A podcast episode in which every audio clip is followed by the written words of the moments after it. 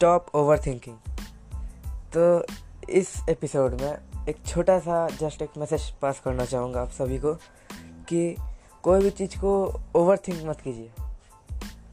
Over thinking का बहुत सारा प्रॉब्लम होता है और बहुत सारा बेतु का प्रॉब्लम होता है जो ओवर थिंकिंग करने से आता है। उसका मतलब कुछ ज़रूरत ही नहीं है। वो सिर्फ़ बेकार में आता है। मतलब कुछ लिंक है भी नहीं जो आप प्रॉब्लम अभी फेस कर रहे हो, जिसको लेके आप ओवर थिंकिंग अभी कर रहे हो। उस प्रॉब्लम से, जो प्रॉब्लम अभी आएगा ओवर थिंकिंग की वजह से, कुछ रिलेशन ही नहीं है। तो ये चीज़ अब मैं इस छोटे से वीडियो में एक मैसेज आपको सिर्फ़ देना चाहूँगा। तो ओवर थिंकिंग से लॉस बहुत ज़्यादा होता है। आप लोग को शायद पता भी होगा, और अगर नहीं पता है तो मैं बोल देता हूँ। तो एक है डिप्रेशन दूसरा एनजाइटी गुस्सा, तीसरा, क्या पता अगर आप कुछ ज़्यादा ही इमोशनल हो जाए, या आपका इमोशंस सडनली चेंज हो जाए, जो भी हो। चौथा गोल्स ड्रीम्स या जो भी है, उस चीज़ से फोकस हटना। पांचवा कॉन्फिडेंस कम जाना।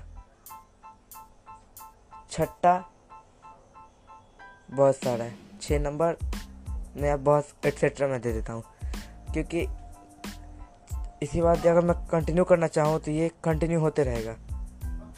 जैसे कि छः नंबर में अगर मैं देना चाहूँगा तो एक हो जाएगा, आप एंटी सोशल हो जाते हो कभी कभी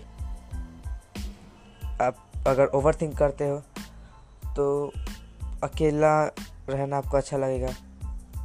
अकेला रहिएगा, कोई भी चीज़ के बारे में सोचते रहिएगा। तो ये भी एक कारण है ओवर थिंकिंग का। मतलब सॉरी ओवर थिंकिंग से ये भी एक होता है। और ओवर थिंकिंग को हटाने का तरीका सबसे अच्छा यही होगा कि आप अपने चाहने वाले लोग के साथ रहिए। जिन लोगों को भी आप पसंद करते हैं, दोस्त फैमिली या जो भी है क्लोज फ्रेंड्स वगैरह। तो उन लोगों के साथ रहिए, अपना प्रॉब्लम शेयर कीजिए, जो भी आपका फीलिंग्स है शेयर कीजिए।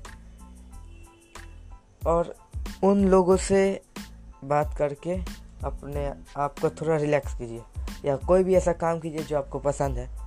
किसी को गाना सुनना पसंद है, किसी को स्विमिंग किसी को जो भी, जिसमें मज़ा आए आपको, आपका हॉबी है या आप पैशनेट है जिसको लेके, वो चीज़ कीजिए।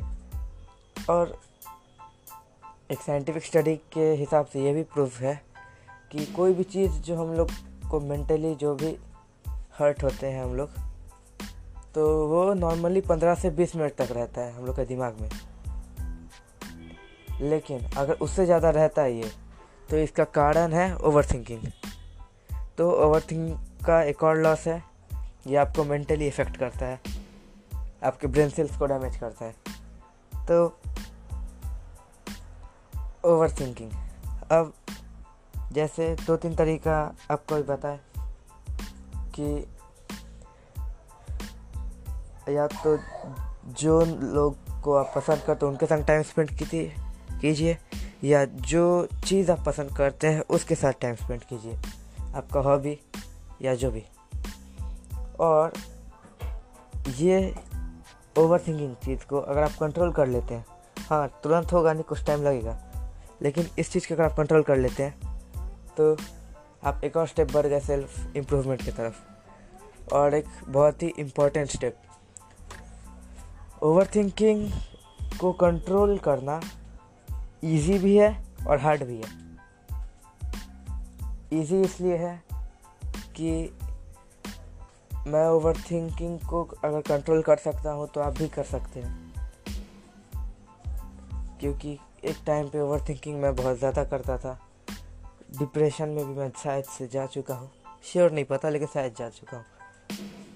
और हार्ड इसलिए है कि जब आप ओवर थिंकिंग कंट्रोल करते हो तो आपको अपना इमोशंस को कंट्रोल करना थोड़ा हार्ड हो जाता है। तो मेरे लिए तरीका ये था कि मैं यूट्यूब में बुक समरीज पढ़ता था मोटिवेशनल चीज़ देखता था। ये सबसे मुझको अच्छा लगने लगा पॉजिटिव एनर्जी आया। पॉजिटिव एनर्जी भी आया था मुझे। और मुझको उससे बुक्स पढ़ने में भी इंटरेस्ट आया और मैं कुछ सेल्फ इम्प्रूवमेंट बुक्स भी पढ़ा, जिसकी मदद से मैं आप सभी को भी यहाँ पे हेल्प कर रहा हूँ।